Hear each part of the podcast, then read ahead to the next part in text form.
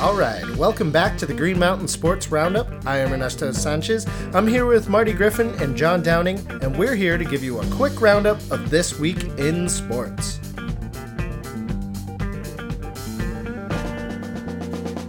Gentlemen, how we doing today?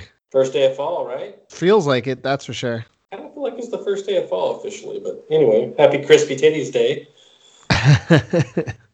Johnny, how you doing? This, it was brisk this morning. Yeah, I'm doing good. There Rough week, but yeah, I'm good. Oh, I forgot. I won't press. Tough week for all of us out there. That's why we're here. Keep grinding, you know, and keep working in the uh, in the sports mines and see what we can dig up. Isn't that the name, Johnny? Is it the Green Mountain Grinder? Yeah, Gotta yeah, gotta man. grind it out. See? It's Keep grinding day by day, week by week. I want to call you Bouncy House. You're gonna bounce back. It's gonna be good. Yeah, let yeah, let's hope so. Let's hope so. Right. Before we get into uh, anything, I want to apologize for uh, not getting the rest of the last episode out until very late. Life 2020 continues to uh, just be a real bitch, so getting it out as soon as we can. Uh, but yeah, episode 54s, gentlemen. We're gonna go with a uh, defensive tackle linebacker for the Dallas Cowboys. Let's go way back when this guy was born, 1953, from Nesto. It's gonna tie you in Pittsburgh, Pennsylvania. Ooh. Went on to win uh, and have a very great career at a university in a state that, when you think of tough nosed, like late 70s linebackers, you think of what state, Johnny? I think uh, uh, the first state that comes to mind is Pennsylvania. Close, but uh, this guy is coming from Ohio. the deadly, the deadly state of Delaware. Wow. Oh, Played, played, played for the uh, played high school football in Delaware. Went on to play for college football at University of Maryland. So made it made his way around the uh, East Coast to go on to play for the Cowboys from '75 to 1988. That's Randy White, folks, one of the best linebackers to ever wear the jersey. Super Bowl champion, Super Bowl MVP, nine-time Pro Bowl player from 77 to 85, nine-time first-team All-Pro. NFL 100th anniversary all time team, 80s all decade team, Ring of Honor, obviously. Uh, just a stud of a linebacker, Randall White, folks. Actually, just Randy. Doesn't go by Randall. Randy White. okay, I'll go next. Um, I feel like I just got shit on. no, he's good. Oh, that's not Unli- a typical response by a Steeler fan. It's okay. But he was born in Pittsburgh. I thought you'd have a little love for him. I got some love for him. I got. Do you happen to know what neighborhood? What neighborhood? Yeah. Oh, Jesus Christ. I'll investigate while you talk about your 54. All right. My 54 is Mr. Brian Urlacher, former linebacker who spent his entire 13 year career playing for the Chicago Bears. Uh, he was an eight time Pro Bowler, four time first team All Pro, second team All Pro, NFL Defensive Player of the Year in 2005, NFL Defensive Rookie of the Year in 2000, top 100 Bears of all time, All American uh, finished his career with 1,354 tackles, 41 and a half quarterback sacks, 22 interceptions, two touchdowns, and 90 pass deflections. Uh, never got the ultimate prize uh, like so many of those underachieving Bears teams throughout history, at least the last 30 years. But always kick some real ass with him in NFL Blitz on N64. We'll just leave it at that. All right, that's my number 54. Johnny? Oh yeah. Oh, sorry. Pro Pro Football Hall of Fame, College Football Hall of Fame. Uh, my Go. number 54 is Tedy Bruschi. So Tedy Bruschi for me became known when it was, uh, I believe it was the 96 Fiesta Bowl when my Miami Hurricanes got upset by the Arizona Wildcats. And I, it was a big upset because Miami Hurricanes were so good during that time. And there was this guy running all over the field making all these plays, and I was like, "Who the hell is this guy?" And it was Tedy Bruschi. He was just ridiculous. He was a defensive lineman back then, and he was just making sack after sack after sack. Well, and the, sure enough, the next year, the New England Patriots end up drafting him in 1996, and he goes on to have a long career um, with the Patriots, retiring in 2008. So he was the third round pick, number 86 overall in 1996. He ended up winning three Super Bowls with the Patriots, went to the Pro Bowl only one time in 2004. He was two times second team All Pro in 2003 and 2004 uh, comeback athlete of the year in 2005 after came back from having a stroke in the middle of the season. Uh, he's a member of the Patriots Hall of Fame, uh, and of course, in college, he was a three three-time first team All Pac-10 and two-time All American in 94 95, and he was the Pac 10 Defensive Player of the Year. Um, in the NFL, he had 189 games played, 1,110 tackles, 30.5 sacks, 12 interceptions. Uh, number of memorable moments with the New England Patriots over the years. Um, always came up with that clutch play when the defense had to have it. Um, you know, I think one of his images is uh, the, one of the final games of a season against Miami. It was the snowball. He intercepted a pass, and it was snowing outside, and then he was throwing the snow snowballs into the crowd. So, yeah, just a great all around player. Again, the linebackers, it's tough because the numbers don't do the players uh, true justice. Um, but if you watched him, you know how impactful he was on the field.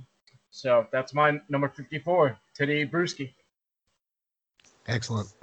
Okay, boys, but before we get into the meat of the program today, our football talk, anything that we got to know uh, going on elsewhere in sports. We, we got the Stars and the Lightning all tied up one apiece. We got Jokic. I'm sorry, who? We got a bad case of Jokic. That's hitting a little close to home for me these days. Oh, I'm man. sure. Oh, but Jokic was um he was uh, he was beaten out the other night by Anthony Davis at the buzzer. That was a real buzzkill because Jokic had the last 11 points in that game to bring the Nuggets yeah. back, and they were going to tie the series one to one and it was so exciting. It was like, oh, all right, maybe we're gonna make this a series, Lakers Nuggets. Maybe it's gonna go seven games. Maybe the Nuggets have a chance to beat them. Maybe it's not the LeBron flush. Invitational, but fucking Mason Plumlee, fucking Plumlee of all people, fucking Plumlee. Are you kidding me, Plumlee? He didn't cover his man, and Anthony Davis was open for three. Jokic was covering the inbounds pass. He tried to recover and get his hand in Anthony Davis' face but he couldn't get there in time. But it was Plumlee who didn't go around right. LeBron James, and it, it's, it was his responsibility uh, to get Anthony Davis to the three point line. He didn't, and so with 1.7 seconds left, Anthony Davis buries the three, buries the Nuggets, and they're now down two games to none. And they game three is tonight, and it's not looking good for the rich and creamies. And the uh, LeBron tour continues, as Johnny was saying. LeBron Invitational. There you go. While you're right. while Correct. while you're uh, on a rant, John, let's get a couple words about Tony Brothers. Uh, have you seen the referee assignments for tomorrow night, Marty? I have. It's not looking good in our favor. It is this, not this, looking good. This is going six or seven for sure. Seven Wait, on no, our favor. But how? How? Because if Tony Brothers and Scott Foster are the referees for tomorrow night's game, you know that that when when the league calls in Tony Brothers and Scott Foster, you know the fix is in. And usually it goes against the Celtics. So the Celtics are three and fourteen in the last seventeen playoff games with with uh, Tony Brothers. He just he does not like the Celtics. So if they're going to lose tomorrow night and be down three games to one, how is it going to be a long series? Because I think that losing them tomorrow night, I just have faith in the Celtics. I know I'm, I'm changing my, I'm spinning from what I said last week, but Hayward back in that lineup looks great. I think the, the league feels, in your conspiracy theory, that they can take control of this series. So they're going to guarantee at least another victory for the Heat. Basically. So do you think that Tony Brothers and Scott Foster are going to help the Celtics tomorrow? Do you think they're going to No. be going? No, you don't. You think No. they're going to go against them? Shit, man. No. Yeah, I don't like it. I think they're just going to bury him down a little bit deeper because I think they found. I really think the Celtics found something with Hayward because they're back to that like great defense, moving the ball and pressing, and attacking the Cantor- paint. Attacking the Yeah, paint. Hello, exact- attack the paint. Exactly, exactly. But kick in, even Kanter can control the center line a little bit more than Theis can right now too. I think that's been a good a good move on Brad Stevens' part. So I think everybody's finding their flow a little bit. Kemba's kind of fading in the abyss a little bit more. He was good. He was clutch in certain moments last game. Uh, but I think this series really let. I, I'm going to stick with it, Johnny. I think this series really lies on Jaylen Brown and his performance. And if he can score over 20 points throughout this series, Celtics win the series. Yeah, so there's a stat out there that so in when Jaylen Brown scores more than 25 points in a game, the Celtics are now 16 and 1. But, you know, it's hard because obviously you don't want Jaylen Brown taking 30 over 30 shots in a game just to get his points. You want him to be aggressive and not just shooting threes all day. Um, no, so I, I, I, if he can remain aggressive, then that's what we want. If he if he's just going to stand on a the corner three point line all day, that's not exactly what we want. No, I exactly agree. But what I'm saying with Hayward in and, and the flow of the game, they, they penetrate more, and kick back out on the wing where he lived. He either created off the dribble or he's hitting that corner three or penetrating himself and finding another player. The, the ball movement was great last game, and that's what you know of Celtics going in to pre-COVID and going into the bubble and how they're playing up to that point and what they showed flashes of uh, in the bubble itself. But they just find a way, especially in the third quarter. You'll agree they'll get away from playing that game and get stagnant and let every team back in in the third quarter. That's been their biggest devastation, I think, under Brad Stevens' young coaching career. Even though he's been there for for a while, is holding through out of a t- out of a half and, and playing strong in the third. They always let their opponent back in the game, always.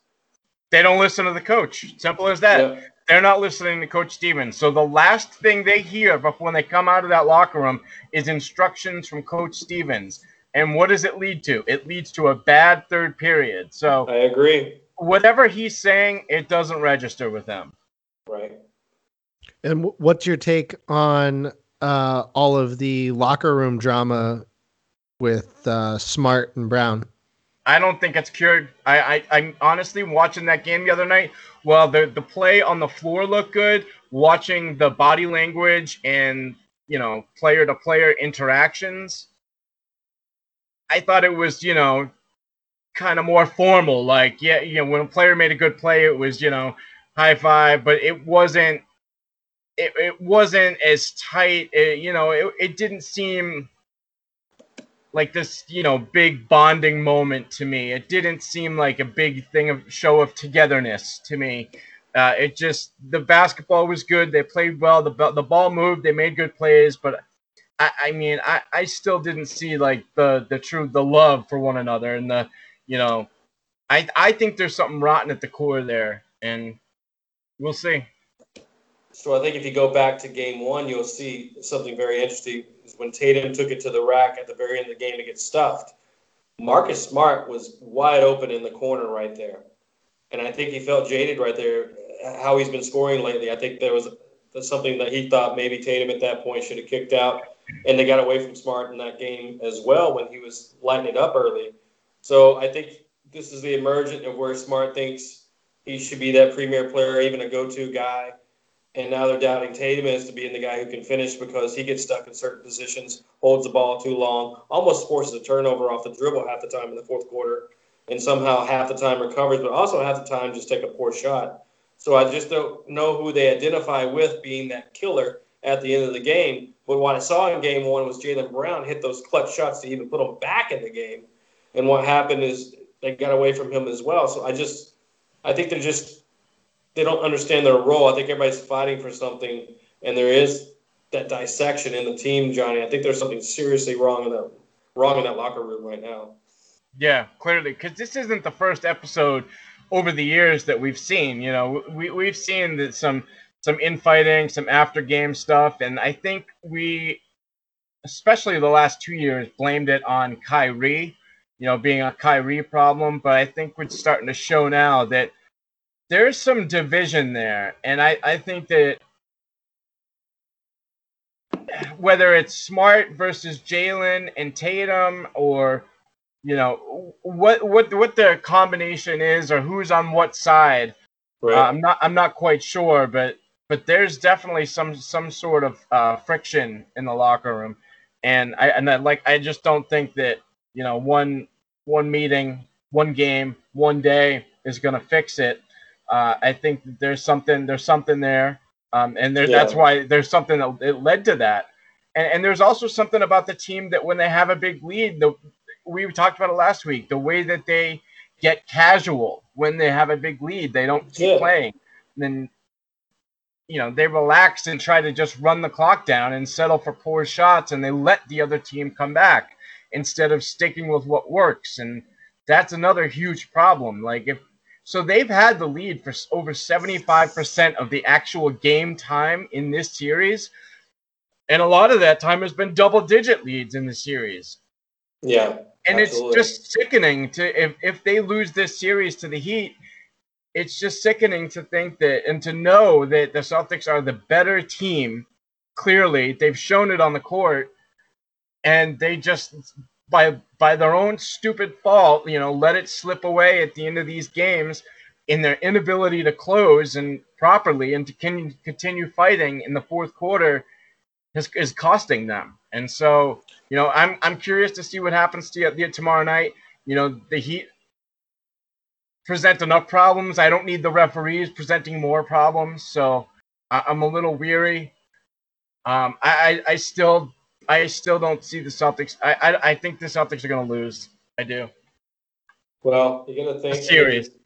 Does it say something? Last question about this. We can move on, Johnny. But like, does it say something also about the Heat because they they rolled through the Bucks. They're going to roll through the Celtics, who, you know, before pre-bubble were the two promising teams because they were streaking at that point. Yeah, Raptors were right there, but they had their questions even earlier on in the season. But what does this say about the Heat? In this team and what Spoelstra is doing with these role players and how he's playing it out. It reminds me a lot, in, in a lot of ways, of Gregg Popovich in a way of like just really knowing how to use his players. And, and it, has been a hell of a series so far. And I think all they do is shoot three pointers, Marty. Come on. all they do is shoot threes. Three yeah, the pick and roll, when the Celtics get dumb. Yeah, so it's the what? in the third quarter, it's the Bam Adebayo dunk show, and the rest of the game, it's these uh, white boys from Williams College shooting three pointers left and right. Just fucking, it's it's a three point contest, and then the Bam Adebayo dunk show for the third quarter. It, you know, it, that's been that's been the NBA for the past god amount of years. That's that's that you just described the Golden State Warriors, the Houston Rockets. You know, Yep. Clippers in some yep. Clippers in some way as well. You yep. know, not no, necessarily right. not necessarily the, the Lakers, but it's been that way. No, you're right. You're right. Hundred percent. I just I don't like getting beat by guys that look like Duncan Robinson and Tyler Herro. That's what it's coming down to. I'm just trying to dig a little bit deeper. You know, it doesn't feel good. Like, come on. Come on. We got Jaylen Brown, Jayson Tatum, Kemba Walker, Marcus Smart, and we're losing to a guy that looks like he should be an accountant Duncan Robinson and Tyler Herro looks like he, be, he should be either like a, a DJ or like some kind of like uh, model for Hollister, a car stereo salesman or something like that, some car detailer. Yeah, Jesus. right. Some prick in a lowered Subaru WRX wearing a lot of Axe body spray. Oh, oh yeah, he he is loaded with Axe. You know he is. this segment brought to you by Axe Body Spray. Comes from the douche. Spray it on. He comes from the hood in Wisconsin, whatever that means. My God. Uh, that's still that government cheese, Johnny. Don't get that Wisconsin fresh cheddar. Yeah. Speaking of stinky cheese, should we get into uh, last week in the NFL? Oh, let's talk about my picks versus Johnny's. It sounds like you want to do a little bit of gloating. no, because his job is a lot harder.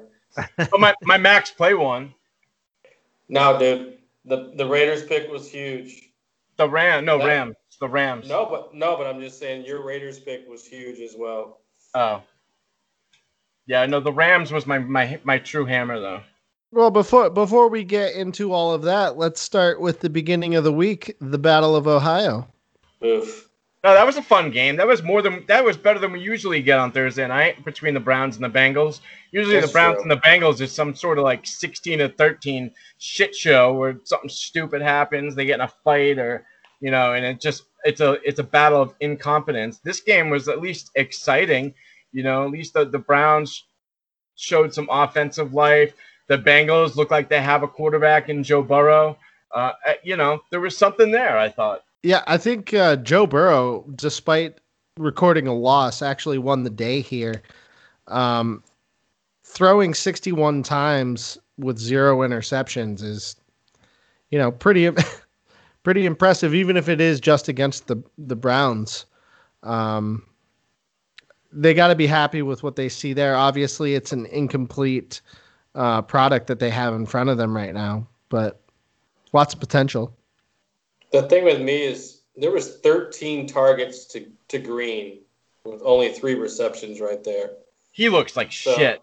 Yeah, so there's something off right, right there. So either they got to figure out somehow to get away from Green, unless he figures it out, or find something in the form of that, of that passing game. In my mind, I mean Mixon is, is great. He's to great. He's a great dual threat out of the backfield, and as as a uh, a runner. I mean, excuse me, as a receiver as well. But they they still have some things to figure out from that offensive side. I think that really lies in Green's hands, or lack thereof. Pardon the pun.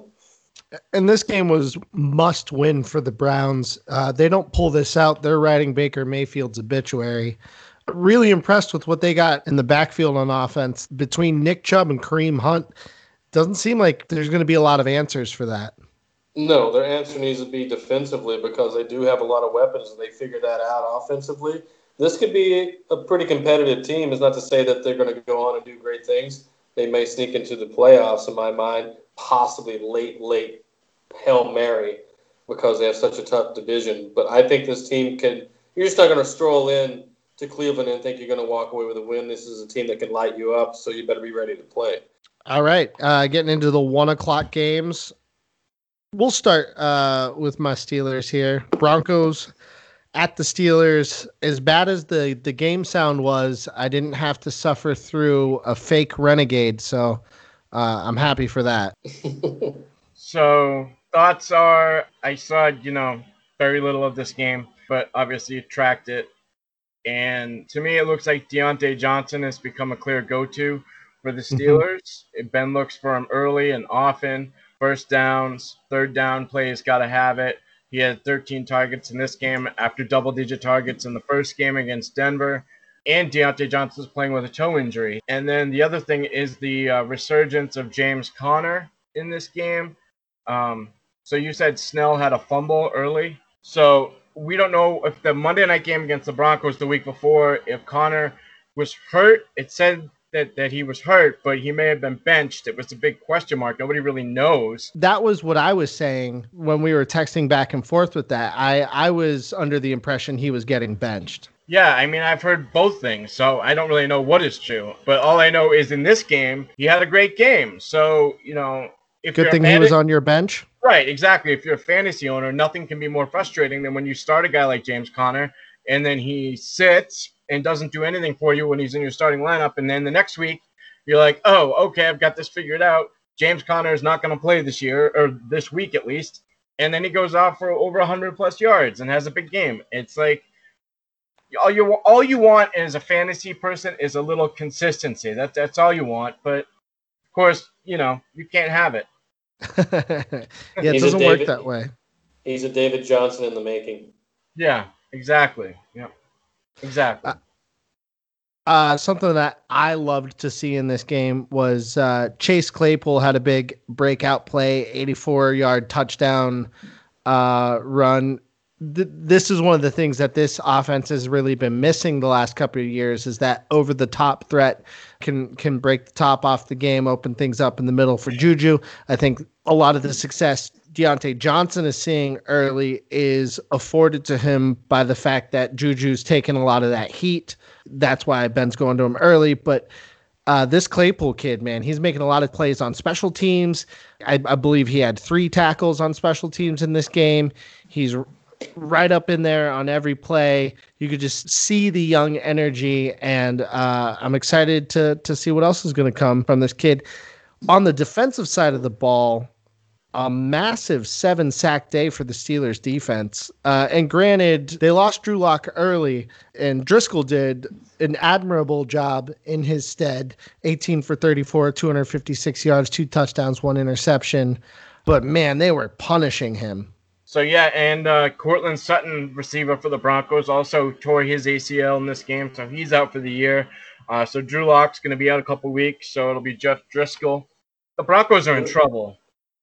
You're going to see a lot of these injuries, and we're going to get into other teams and, and losses this week. But it's been talked about. It's been a high discussion that with the lack of preseason, the normal preparation, people probably thinking football wasn't going to happen, got a little bit out of weight, trying to get back into condition quick and getting into real time football. You're going to see a lot of injuries this year. You're just hoping as a fantasy player and also for their their career and safety as well. But you, that a lot of these big time players and the luster of the game doesn't get lost this year because if, if a lot of big time stars goes down and it sways what you thought was going to happen in the year as far as your team winning or, or moving ahead, I think this is going to play a big factor. I think the injuries are going to be huge this year. Absolutely. There's a lot of talk in in the uh, in the Pittsburgh sports circles about uh, expressing some uh, disappointment in how the offense has been run. They're not taking that many shots down the field.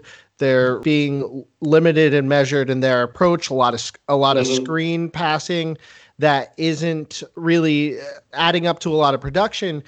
And I heard a take from Christopher Carter, uh, who's a, who's a local Pittsburgh guy, that he believes what they're doing is they're is they're they are purposefully relying on the defense to win them games and sort of approaching the game as if you did have a Mason Rudolph or a Duck Hodges because because we know how to win games that way. We proved that last year. We can get it done.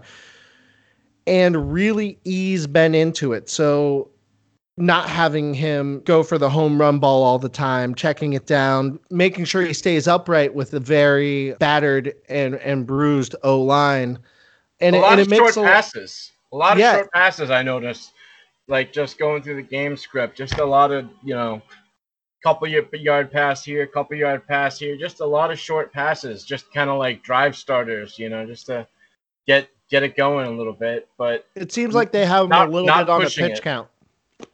Yeah, Some, something got, to watch they, going forward. Mm-hmm. They got nine receivers uh, between running backs and receivers involved in targets last week. So I mean, it's quick passes keeps Roethlisberger healthy on that side of the ball for that team, and doesn't put him in positions and won't have to scramble, and put himself like falling awkwardly on himself and taking these big hits. I think they're mm-hmm. trying to preserve him as well. Let's continue on with uh, some more of these one o'clock games. Here we had the New York Giants at the Bears, falling thirteen to seventeen. So this one is a big game changer. If you had Saquon Barkley, he went out yeah. with a torn ACL. Was it Eddie Eddie Jackson tackled him? Didn't mean to hurt him, but doesn't matter. If you had Saquon Barkley picked second overall in most fantasy leagues this year, then goodbye season. So that happened to me in two of my leagues. Other than that, um, pretty boring game here. Mitch Trubisky's two and zero. Oh.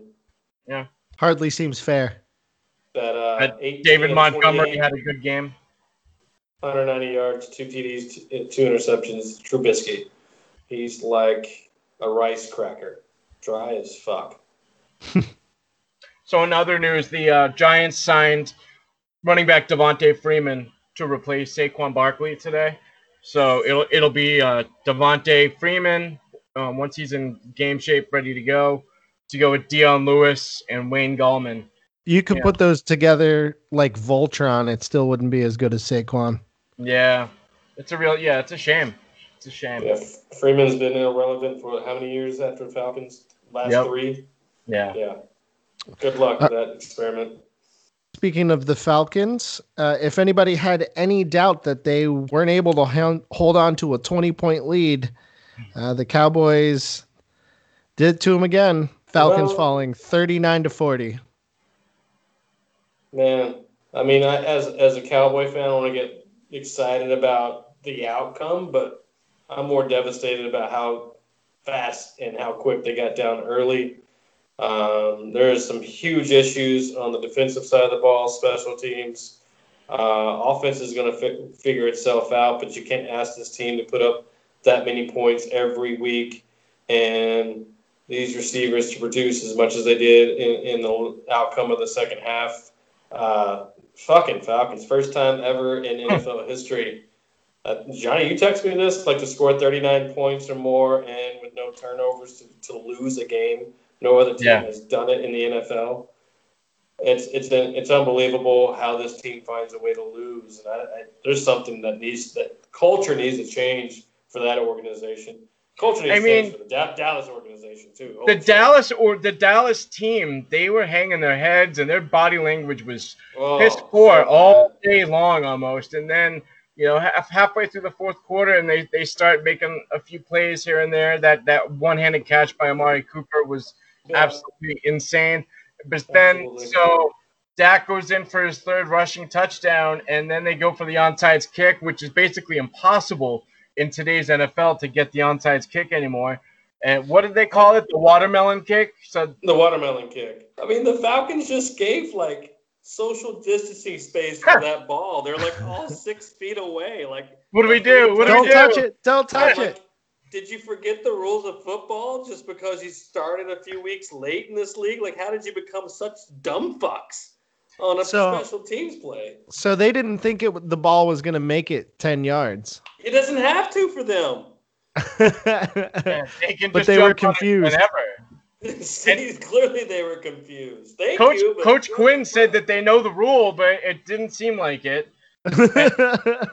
Yeah, you're watching that thing, and it's just like, what are they doing? Why? You let that Wait. some bitch. You let that some bitch get ele- you know nine feet, thirteen inches away, then you touch it. Thirteen inches and another foot, sir. You know, that would be a good way to save the onside kick, though, is make it so neither team could touch it for 10 yards. That's stupid. That's all teams are trying to do. Yeah, then it would go the other way. Exactly. They got to do something to give you that chance to get the ball back, uh, like a desperation play, because No, but the- without without any run up, the onside kick is useless. It works. I mean, it's it's a good desperation to save, and it's it's great for football when it happens rarely in the kicking team's favor. But it is an exciting play. But don't change the fact that you're just a dumb fucking idiot that you didn't run up on the football Well, yeah. as the receiving team and get it. But oh yeah, it was. I mean, what a wacky game, and I I take nothing away from it for the fact that. I don't believe in my head coach. I didn't want the McCarthy era to ever begin. I feel like this team is just, and I, I get it. We talked about like releasing players and going long hard cuts. Maybe they're preserving, but I think we have so many. I think we can press so hard offensively, but you got to trust your defense. If you turn the ball over a couple times, they can at least hold fifty percent of the time. I don't trust in this defense right now whatsoever. All right, moving right along. Aaron Rodgers continues his domination of the National Football League this What, year. Aaron? You mean Aaron Jones? This was the Aaron Jones show. This game. Yeah, baby. Oh yeah, Oh, Aaron Jones had three touchdowns. He had 236 total yards. Boy was a boss. Yeah, Aaron Jones went absolutely bananas in this game. someone's got to was get like- him the ball. He was like P. Diddy and get him to the Greek. That boy was hyped. Sorry, I got I had the wrong Aaron pegged. Pack, Packers look sneaky good this year, as sneaky as they could possibly be. Yeah. Efficient. I mean, you know, Johnny, a very just like tempered game for Aaron Rodgers. And I thought in my mind, not not really having to press too hard or get overly creative, which he loves to do. It just seemed like a well coached game all all the way through. And Davante Davante Adams left with a hamstring injury. Um, Yeah. so he might play next week against the Saints, but I don't know. With those soft tissue injuries, it's usually best not not to push it. So I I don't know. I wouldn't expect him to play on Sunday night. not to get into it because we're gonna get into it later, but it seems like the LaFleur experiment is going well in Green Bay so far. Uh, but next week is going to be a huge test for them. Sideline interactions tell me, Johnny, from what, what you see with Rodgers, I think the coach and quarterback are kind of in tune and trust each other. And I don't think there's any trust each other. He, they drafted his replacement. Come on, that wasn't. You think that was the coach? You really think that was the coach right there? Yeah, I, I don't think that was the coach. There was a plan, and I don't think the coach wasn't involved. mm, he had to be involved. Exactly. Well, speaking of not being involved, uh, Mr. Kirk Cousins remains the most overpaid and irrelevant person in the oh, NFL, losing 11 to 28 to the Colts. Garbage. But you lose Diggs, and now Thielen is the go-to, and I don't think that's his role. And I think this is another suffrage of identity early on in the season for the Vikings. Why they have these slow starts, who the hell knows? But but they're uh, supposed to be running the football. That that's their identity. Well, last year they became a running team, and then in this game they they only ran the ball 18 times the entire stupid. game. So like yeah. st- stick with what worked last year. That's what you built the team on. So can continue. If it was successful last year and it was, it was successful. Continue working on that. Don't try to change it and make Cousins the focal piece, especially when he's minus weapons now to throw to. Like, keep going to Dalvin Cook, and guess what? If Dalvin Cook goes down, you might have a better player than Dalvin Cook in Mattison. So just keep running the fucking ball. Yeah, I, I just I you, Mattison's dirty. So I don't know. These teams are just so dumb to me. And then, you know, the I mean the it, Vikings the Vikings have a lot of injuries, especially defensively. Um, you know, the week before, week one, they were torched by the Packers um, which is no shame getting torched by Rodgers. I get, I get that, but like you said, defensively, whatever they gave up 28 points. You know, Vikings had the turnovers. You as an offense scored 11 fucking points yeah. with the weapons you have in your utility weapons. I, you, he, I think the best receiver that game. I'm looking right here was Jefferson with three targets, three catches, 44 yards. That's your biggest reception leader on your team. That's just ridiculous. That ain't gonna cut it. We have a soundbite now.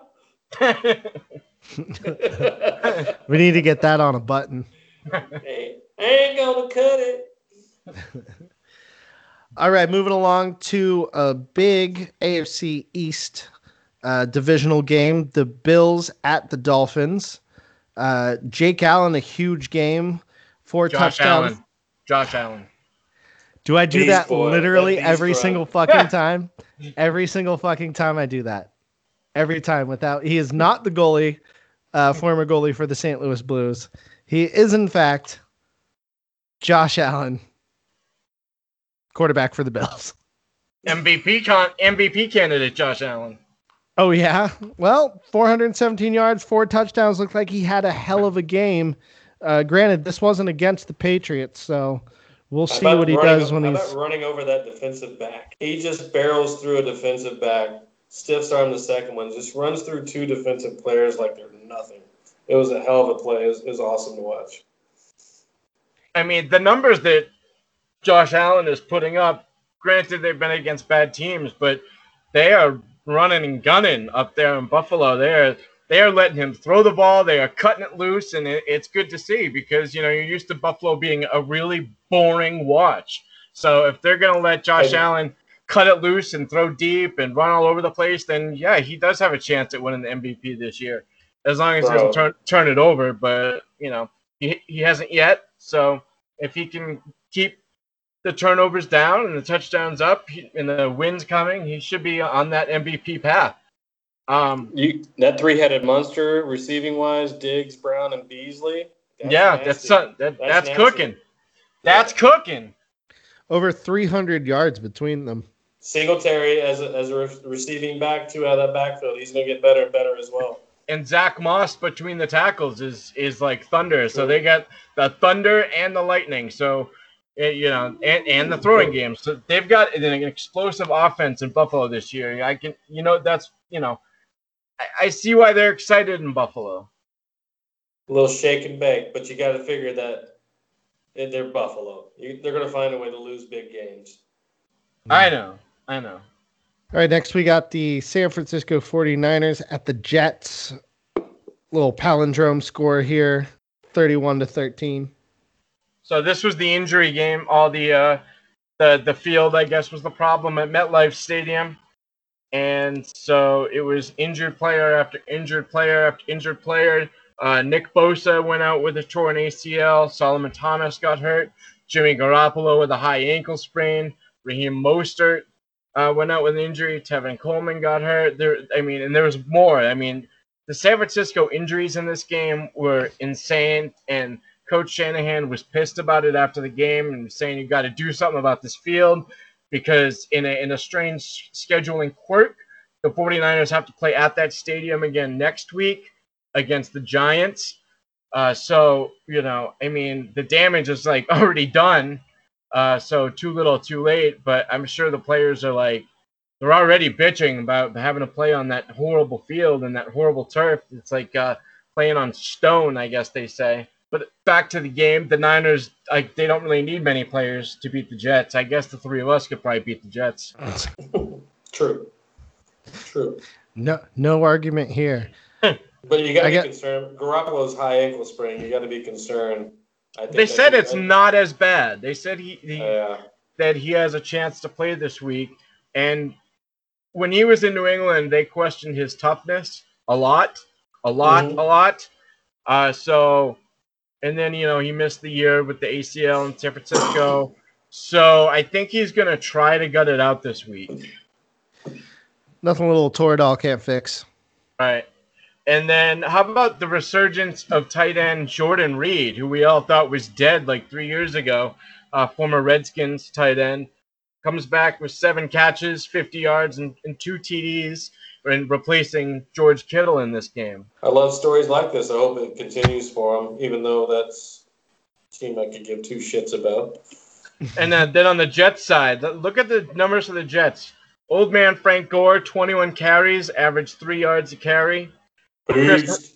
And then uh, Chris Hogan. So they got the the Jets have the white, old white retread wide receivers from the Patriots. They uh, Chris Hogan six for seventy five, and then uh, former Miami standout expatriate Braxton Berrios slot slot receiver six for fifty nine with a touchdown.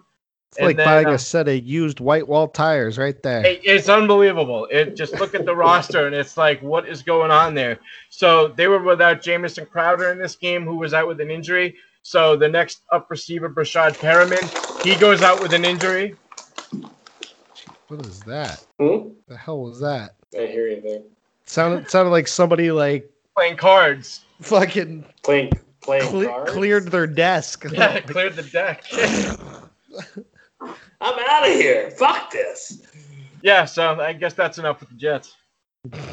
Los Angeles Rams at uh, the Philadelphia Eagles. The Philadelphia Eagles and Carson Wentz are a bad football team. They're Yes. They're they bad. Got, and he's healthy. trying to do too, he's trying to do too much, and it sucks. Fuck them. Yeah. Fuck them. Yeah, I there was a reason the Rams were my max play this week is because I mean the Eagles were minus one in this game, and it was like, why, why? Free money. Free money. So yeah, I mean, Tyler Higbee had three touchdowns, tight end for for the Rams in this game. They did a really good job being creative and finding ways to get him open, scheme, scheming him to get to get the ball. Um, so they did a good job with that. Um, Darrell Henderson had a good game running the ball. Good luck guessing who the Rams starting running back is going to be each week. It's going to be Akers, Malcolm Brown, or Darrell Henderson. Who knows? Good luck. On the Eagles side, they got Miles Sanders back, who was the maybe the lone bright spot. Zach Ertz, who I'm hearing is on the trade block now, so maybe a Patriots target. Could use a little help at tight end. Yeah, a lot of help. Speaking of your boys, the Panthers went to Tampa Bay, and Tampa Tommy shut them down, thirty-one to seventeen. Yeah, so uh, once again, I, I went went through the, what it's like last week, saying that you know I was spoiled all these years watching a well coached football team like the Patriots, a disciplined team, and how different it is now watching the Tampa Bay Buccaneers and being a fan, and it's just being reaffirmed to me every week. Just the the pre-snap penalties, the holdings, the, the pass interferences, uh, the inability to put teams away. So the Buccaneers got up early in this game, twenty-one to nothing, and you expect them to blow them out, but then here come the penalties and the drop passes and the bad defense, and Carolina is throwing the ball all over, and they start coming back in the game. And then one of my favorite parts of the game was Tom Brady had uh, a rookie wide receiver wide open down the left sideline. Did you guys see this? He, he hits him. He hits him right in the helmet, right in the eye where the eye is, the eye area is of the face mask of the helmet on the left sideline. And they pan back to Brady with the camera, and he just says, "Oh my fucking god!" Like, oh my god! Like, how do you not catch that? And then Hit the- him in the eyes with it. in the eyes, going like all alone, walking in for a touchdown. Like there was no one around him. And then like a, a quarter later, he had uh, Shady McCoy in a beautiful pass that he threw, a, a, just an absolutely a dart into the back right corner of the end zone, and Shady McCoy lets it go right through his hands. So I think Brady is experiencing the same thing that Patriots fans are experiencing right now. That watching, playing, rooting for the Buccaneers is no picnic. It's not easy. It's not Yeah. the same as rooting for the Patriots. You and Tom are going through the exact same thing right now. Exact same things. I mean, it's just not easy. And so, you know, they they pulled it out 31 to 17. Uh, Leonard Fournette was kind of the closer in this game, and it was uh, nice to see him run with the, the, his aggression. Uh, but it was it was close until the end. McCaffrey went out with an injury in this game, high ankle sprain. Uh, so once again, if the fantasy gods are making fantasy teams pay, he'll, he should be out four to six weeks with a high ankle sprain. Um, but it looks like Carolina's going to be down a lot this year. A lot, a lot, a lot. So they're going to be throwing the ball a lot, a lot, a lot. So if you have DJ Moore, Robbie Anderson, Curtis Samuel, just keep playing them because they're going to continue to get pounded with targets. Well, speaking of getting pounded, Gardner Minshew finally met his match, losing 30 to 33 against the Titans.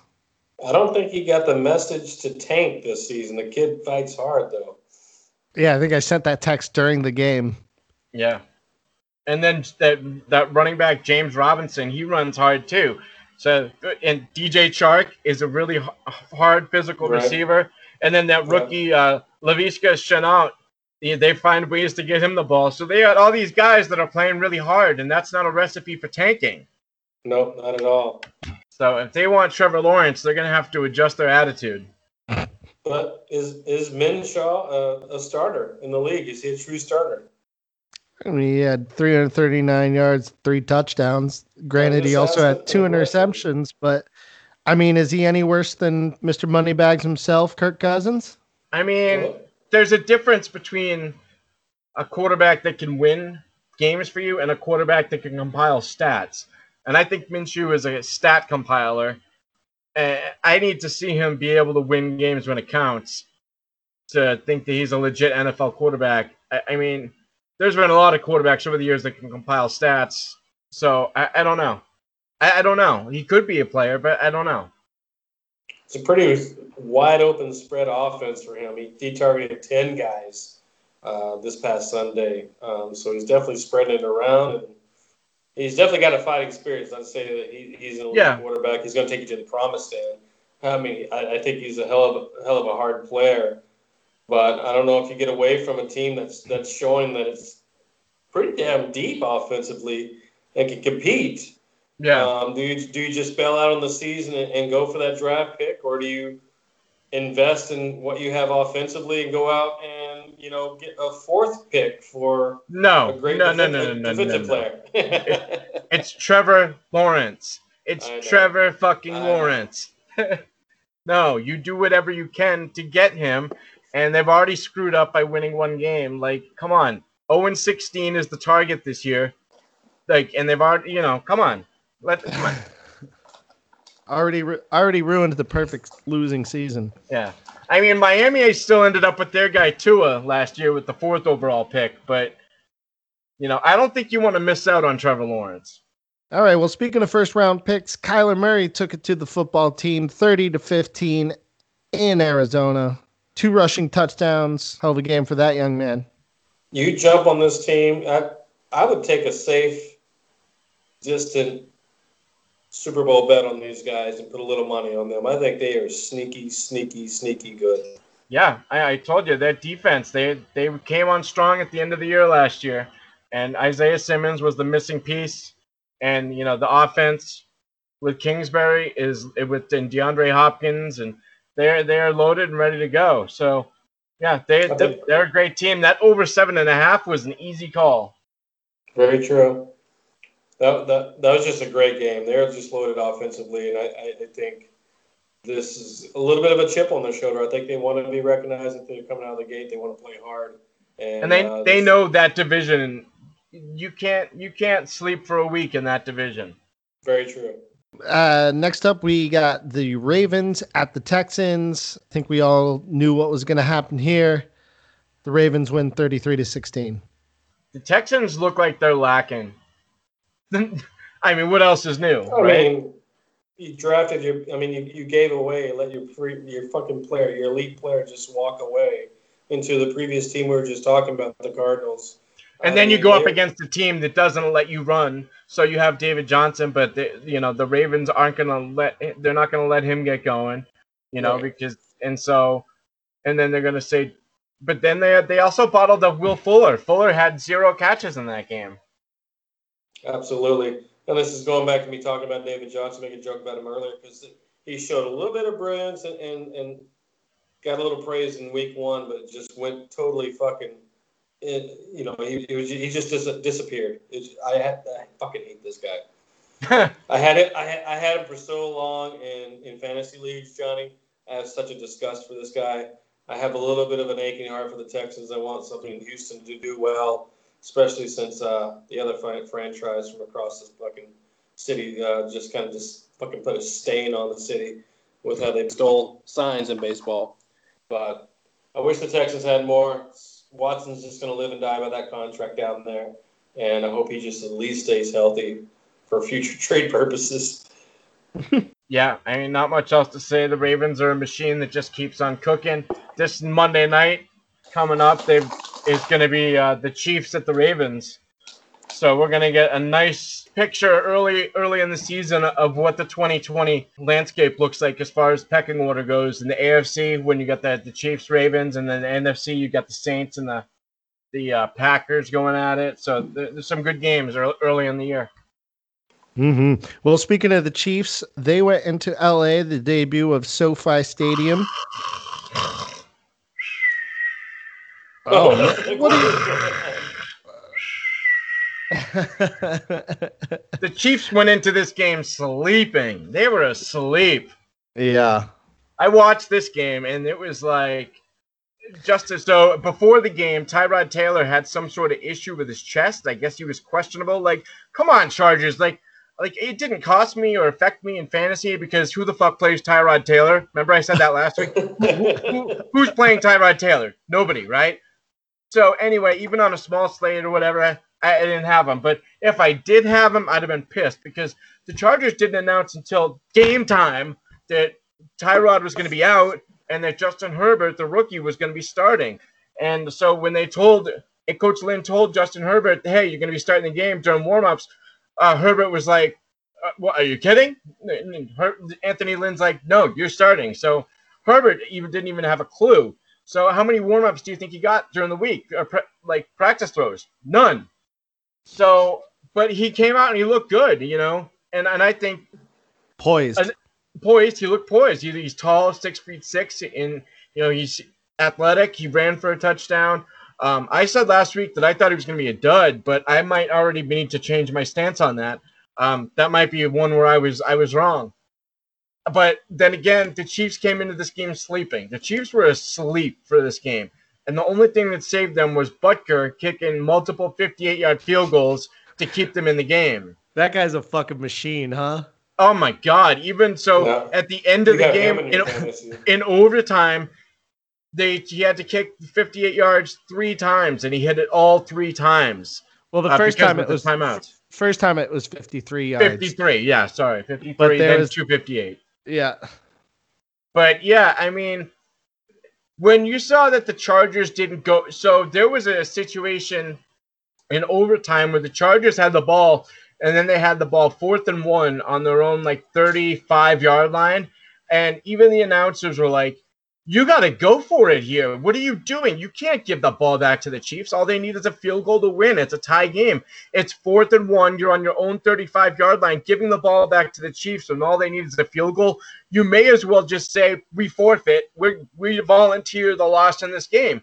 And after the team fought so fucking hard to uh, keep it close and stay in that game and go for the game, I just think the coach did them a huge disservice by not going for it. And when even like the stupid announcers are saying, "You got to go for it on fourth and one here on your own 35 yard line," like wake up. Like and, and- the LA media, I don't think is going to be harsh enough on them, but this is something like you can't survive in the NFL like this, especially if like you got a chance at home to take out a division opponent like the Chiefs and get a, leg up early on in the season in the division, and you're gonna say, "Oh no, I trust our defense against fucking Patrick Mahomes and the Chiefs offense, and all they need is a field goal." Like, are you high? Are you insane? or like, what? What are you on? Like, I don't care what defense it is. I don't care if it's the 85 fucking Bears. Like when the Chiefs only need a field goal, they're gonna get it. You know what I mean? They're gonna get it, and of course they go down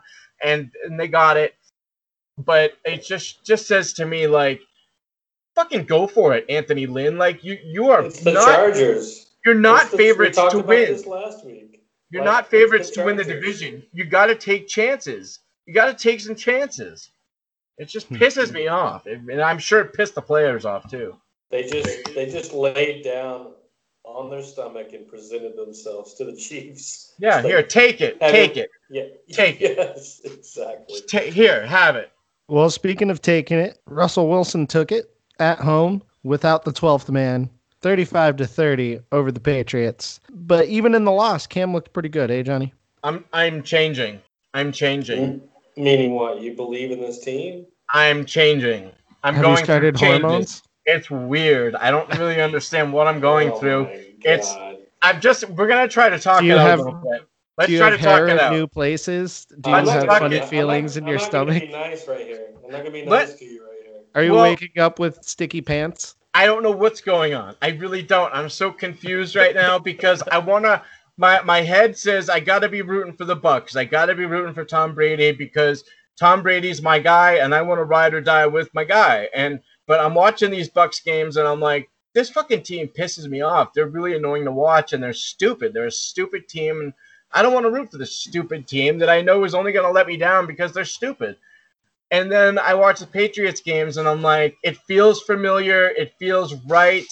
I like Cam Newton, and I was Stop but it. I was not invested in this season. And then I'm watching the game Sunday night, and I'm like, oh, I, I I'm enjoying this. I like this. Go Patriots! I want them to win. Like I'm trying to be like, I don't really care if they win or lose. But then as the game was going on, I'm like, I want them to win.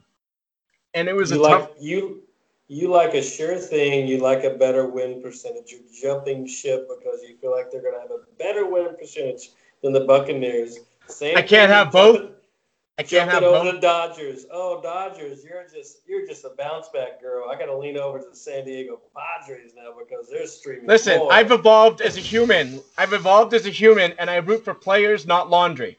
I root for players, not laundry. Okay, so that's Then you don't evolving. leave- that's no, evolving. No, you you're don't rooting for leave- laundry. you You're rooting for the you colors. Leave, you don't leave Mookie Betts. You don't leave Tom Brady. You, you're leaving for a win percentage. No, no, no, no. I, I'm following my players that I like. I'm not rooting for the color of a shirt. Mookie Betts having a great year. Why why are you leaving him? Why are you going over to Tatis?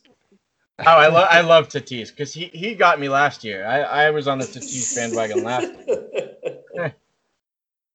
I got I got mo- I got lots of teams. I got lots of teams. that, that was solely for the spirit of the podcast. I just had to go at you a little bit. No, I get it. I get it. I'm I'm confusing people. I know. I confuse myself. I don't know where I am. Johnny, I'm stuck with the Cowboys through and through, sir. So you need to evolve. Stop rooting for the laundry. when they piss you off, say, I don't like this blue. Even when I was ready to jump ship last year, they had a winning streak, and you're like, Marty, get back on the Cowboys ship. Yeah.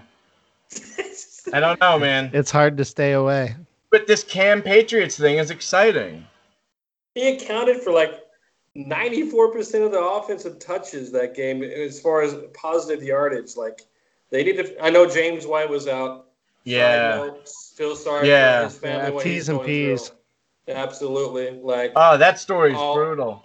All that aside, like for your mom to be in critical condition, lose your father, wow. Uh, He was the uh, th- chief of police for the Miami-Dade Yeah. Police Department too. that is, that is I know we're defunding the police, but still, that's uh, not an easy job, right? No, not in that, not in that county. If you watch like Yeah. the next 48 or any, any exactly whatever. But um, they they're going to have their struggles, man. They, or he's going to have his struggles. Can you keep a Cam Newton healthy like that? I know. That's a good question. That's a really good question because you're right. Because the last time he was playing like this was in 2018 in the first six games. He, he looked like an MVP candidate playing for Norv Turner in Carolina. And he just got beaten up and he's getting older. He's over 30 now. And Yeah. he didn't he after six games he couldn't make it anymore and he got hurt and the, the season sunk and he hadn't been the same until now but that it's a year and a half later and i get it he's playing for that next big contract right now but he's not going to make it to week nine playing like this Yeah, that's 55 plays between running and throwing that he was in. Granted, you know, 397, one touchdown, one one uh, interception. He had a great game. I just the longevity of this this fairy tale is not going to live very long in my mind. i just think that the patriots and Belichick are like all right we're going to use you cam and cam's like all right i'm going to use you to get my next big contract they're both kind of using each other but right now it looks like it's working out i mean i know it, it was a loss i know it was still a loss and but they look good and it was it was a fun game it was fun to root for them so It was a good That's good moral Yeah. victory. well, against off a tough Edelman for opponent. having the most most receiving yards in his career with 179 that game too. Hell of a game by Edelman. Except he dropped that touchdown at the end that would have won it that ball went right through his hands could the ball have been thrown better yes but edelman's it went right through edelman's hands at the in the end zone Yeah. so i and mean what Edelman struggles with the drops. He led the league in drops last year with nine. He just, it's a thing that as good as he is, and as much as you like him as a player, the drops are a part of his game. You got to live with it. And it's unfortunate. What's your outlook on uh, Metcalf this season? Uh, yeah, he looks like a stud. What looks a like a fucking s- specimen. Yeah, and, you know, he made, as his back to back weeks where Stephon Gilmore, the reigning defensive player of the year, has not looked like a defensive player of the year. He's looked like uh, just another corner named Skippy Joe Mo. Great name. Stephon Gilmore is going to have to straighten it up pretty quickly to get back to form because he got a $5 million bonus going into this year that the Patriots just gave him out of the kindness of their heart, which didn't, does not happen ever. And so, you know, Mm, that was like got- a wink and a nudge. Hey, don't uh, don't try and restructure your your deal here. We'll just give you give you a little need to. spending cash. no, I think he was gonna he was th- thinking of possibly holding out, but he he wasn't gonna because he was still making 14. But yeah, no, no the Bel- the Belichick did not need to give him the extra five million, and he did it because he wanted to show that he rewards his team when they play well. But even though he really doesn't, because he's he screwed Brady over for all those years. Uh, so I, I don't know. He didn't need to give him the five million. He did. All right. Well, uh, let's move into the last game of the week, Monday night. Saints at the Raiders, debuting their new stadium. The Death Star. The Death That's what it looks Star. like, absolutely. Welcome to the Death Star. I saw a funny meme or whatever where they're like, uh, so I guess the Raiders play in a Roomba now. yes, that's great. That's I good. like that. Yeah. Hey, but man. the uh, Derek Carr had a had himself a day leading the Raiders, Las Vegas Raiders, got to say it, 34 to 24 over the Saints, three touchdowns, 282 yards, no interceptions. I thought Brandon. Flowers and the Killers at halftime were just amazing. You know, Mr. Brightside. Yep, good one. coming out of mm-hmm. my cage and I've been doing just fine. Darren Waller looks like a beast, huh? He is. Yeah, he is. Yeah, he's. A, I think he's a top three tight end in the league. You know, right up there, right behind Kelce and Kittle. If he can keep his shit together, he'll be Right. there for him. Stay off the weed. That's right, buddy. Leave it for me. Okay, so Marty, you want to give us a quick rundown of what was contested this week and where we stand? Ooh. Uh, I think the first pick last week that I contested was Giants uh, and Chicago. Took that one from Johnny right there.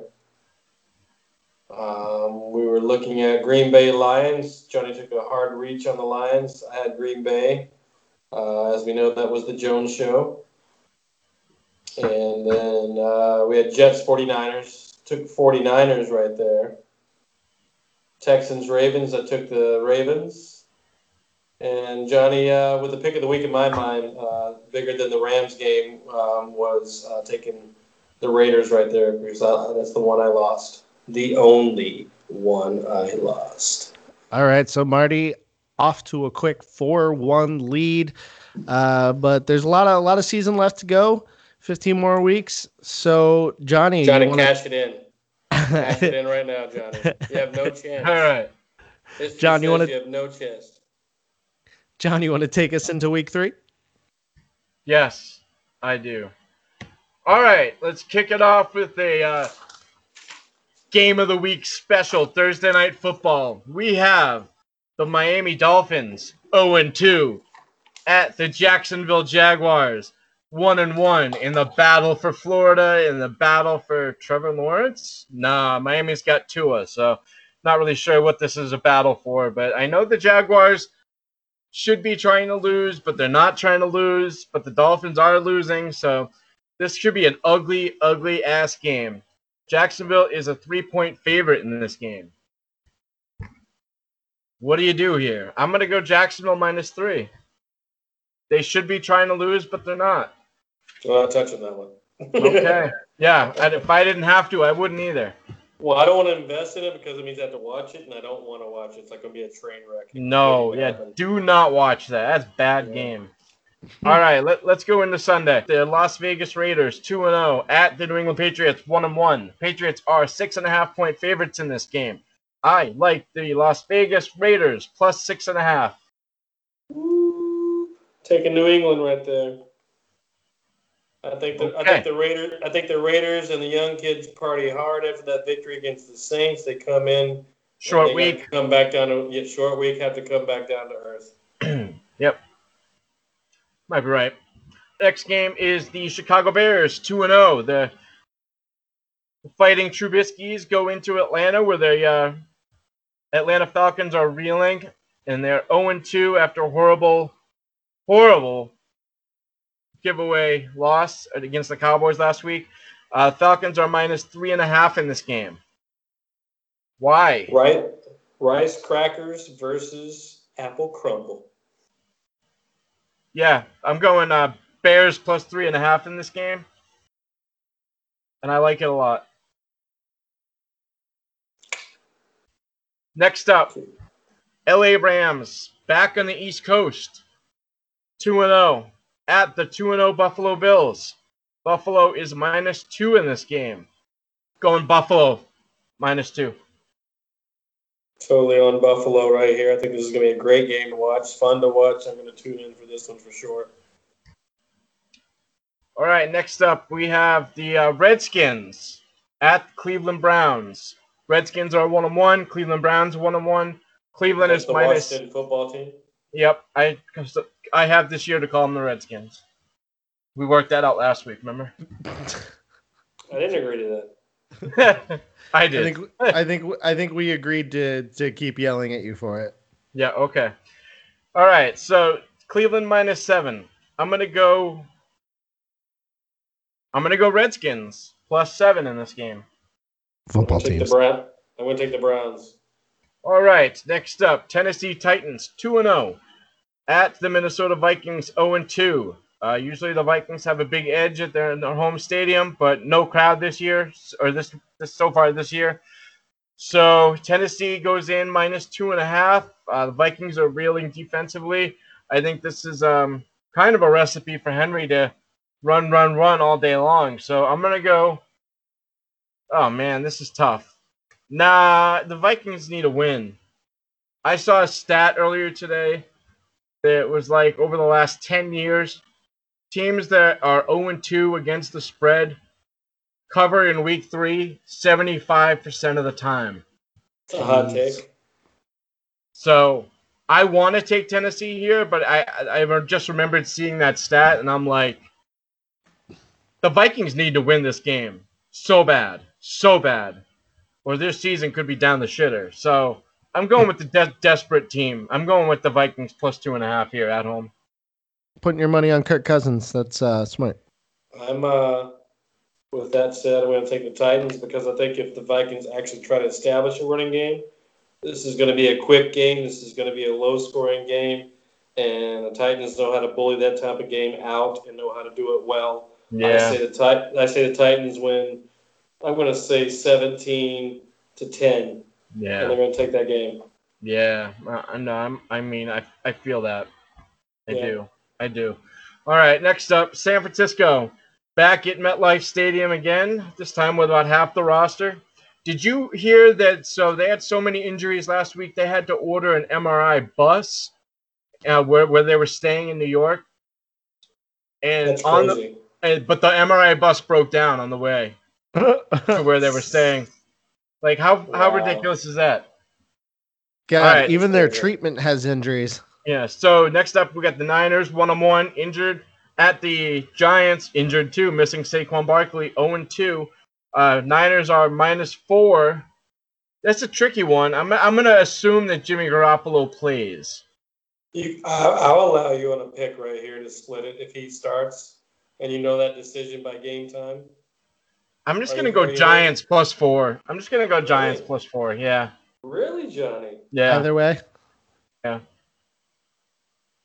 Yeah. I even mean, if even if he's playing, he's not going to be 100. percent Right, exactly. And when yeah, like so and he like he just when when he's injured it affects him. Like I remember watching him in New England when he had that shoulder injury and it, he was not the same player. Um and then the you look at the team, they lost their top two running backs.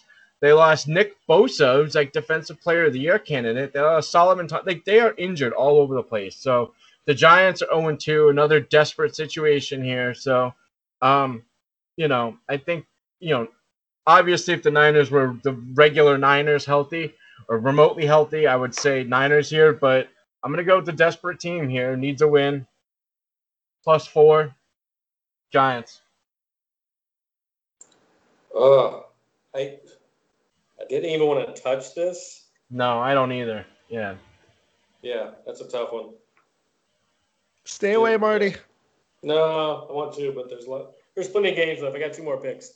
Yeah, there's good games coming too. Yeah, Um, and so the next up we have Cincinnati. Oh man, this is a tough one too. So we got Cincinnati and Joe Burrow 0 2 at the Philadelphia Eagles, also 0 2. Philadelphia is minus six. Uh, they seem to not like each other, not like Carson Wentz at least. Um, and Joe Burrow said he's sick of losing already. So I'm gonna go Cincinnati plus six here. well, this is a team that likes its home field crowd, and they're going to have that there. So Yeah. I think this is a huge opportunity for the Bengals to take a victory right here. At least cover, right? I mean, they can at least, you know, I think they Even- can cover easily. even when Philly wins, I feel like they're close games. So yeah, I like the Bengals. And plus, they they got an extra couple days last week because they had the Thursday night game, so they'll have had about ten days to prepare for this game. So yeah, I, I feel good about that. All right, next up we have the Houston Texans who are 0 2 at Nesto's Steelers who are 2 0. Uh, Pittsburgh is minus four here, only minus four. What up with that, Nesto? Why are they only minus four here? Um, I don't know. Is there something we're missing? I would have Is there thought I, something we're not seeing? I hadn't seen the lines yet. I would have thought they would have been at least Six or seven, uh, right? minus six. Yeah. Yeah. Yeah, I'm going Steelers, and I like it a lot. I like it a lot.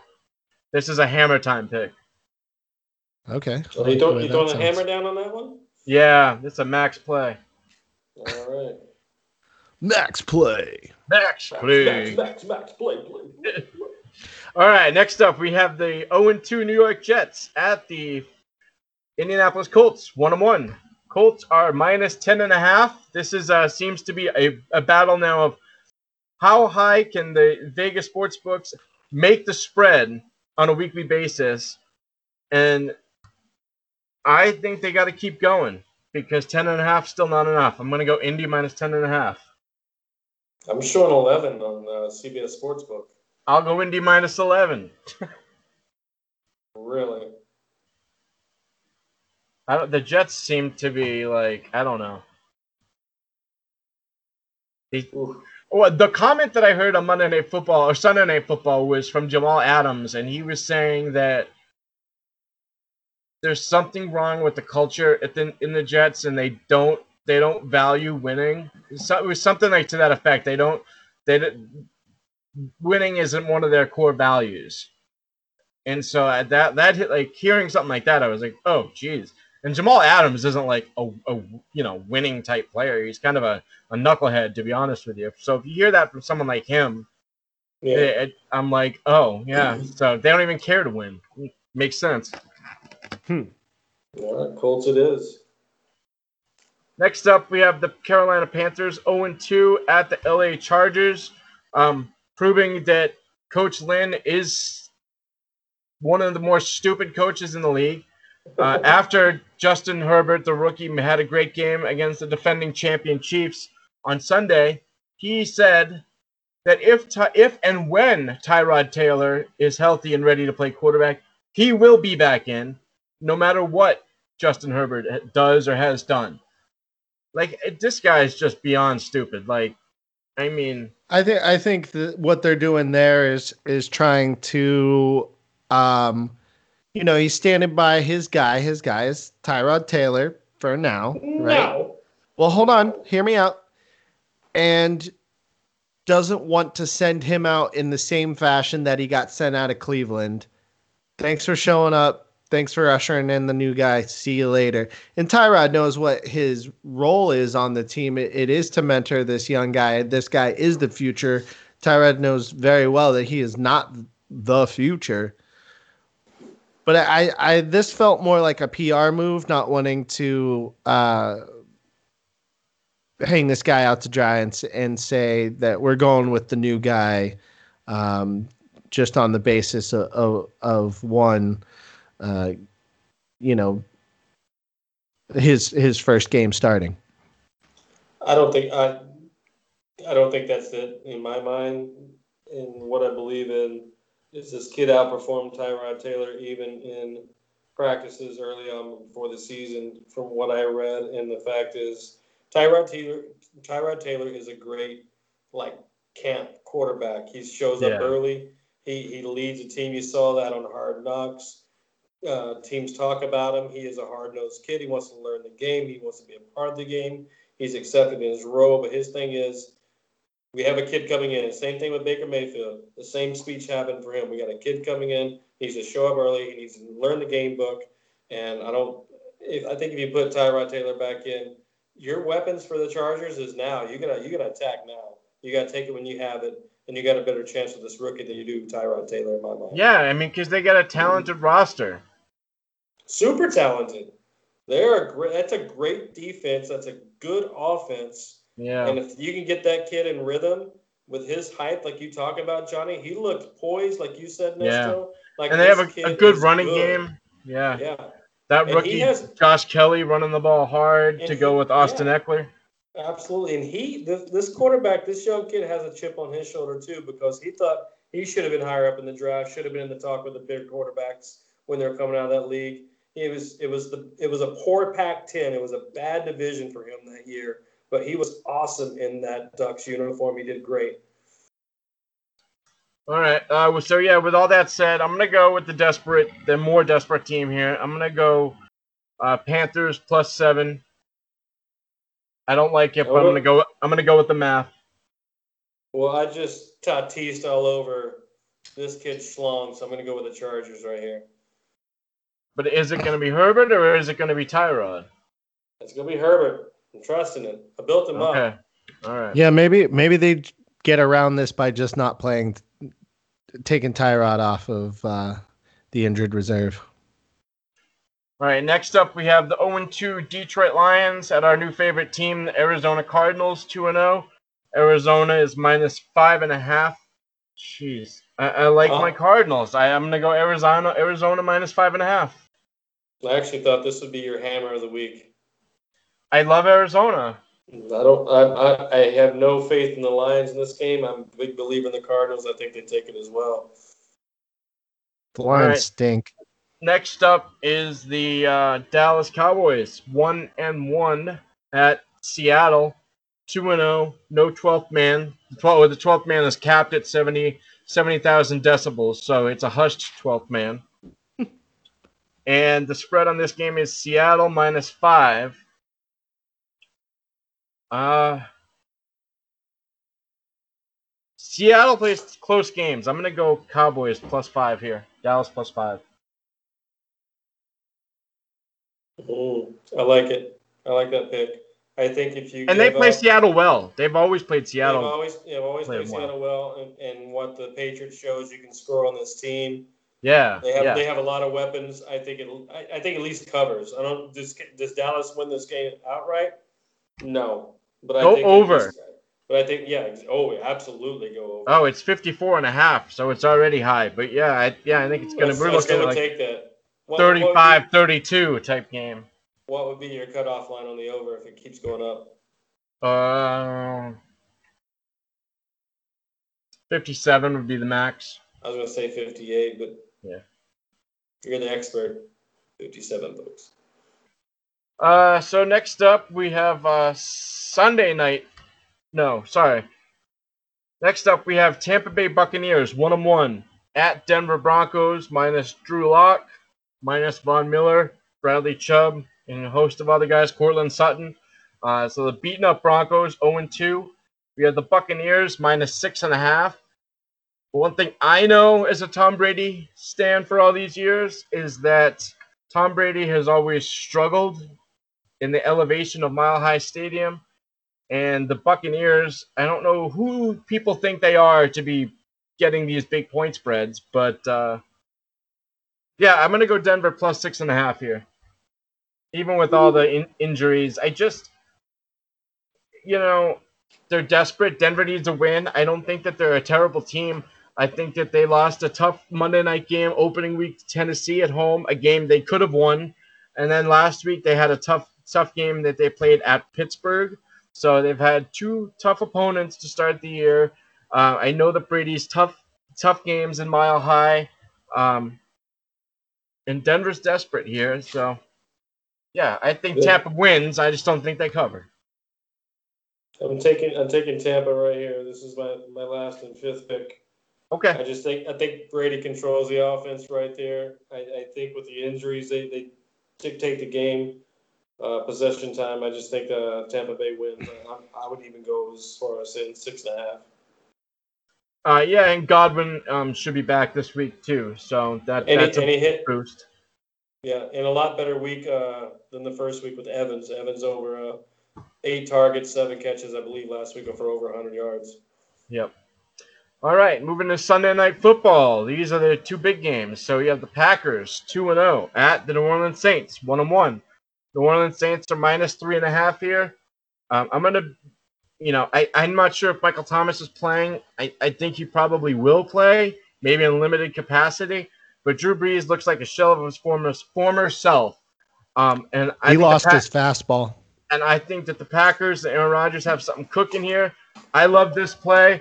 Max play, max play, max play. Green Bay Max, Packers play, play, play. plus three and a half. All Excellent. right. Moving on to Monday night, we have the next big game. We have the Baltimore, no, the Kansas City Chiefs 2 0 going to Baltimore Ravens 2 0. And the Ravens are minus three and a half point favorites in this game.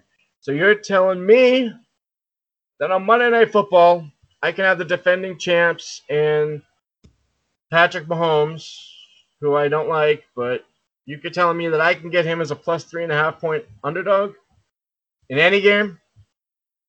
Take it. Max play. Max play. Max play. So we got three max plays this week. And we're going big on the primetime games. The we got Green Bay plus three and a half. We got the Chiefs plus three and a half. And that goes with Pittsburgh minus four. So you got three big, big money games this weekend coming up. All right. Sounds great. You heard it here first. Go ahead and bother Johnny on uh, Twitter at Green Mountain Grinder, Green MT Grinder. Um, he he's given direct refunds for all gambling uh, losses. He's got enough to go around. Just Well, just just DM him. judging judging by that chair he's sitting in, he can afford it. The throne. the, the Gamer Throne. All right, boys. Well, so much for uh, making this a quick one, as usual. Once we get going, it it just feels so good. It's hard to stop. Mhm. Under promise, over deliver. From all of us to all of you, thanks for listening, and we'll see you next week. Vote. Go Take vote. care.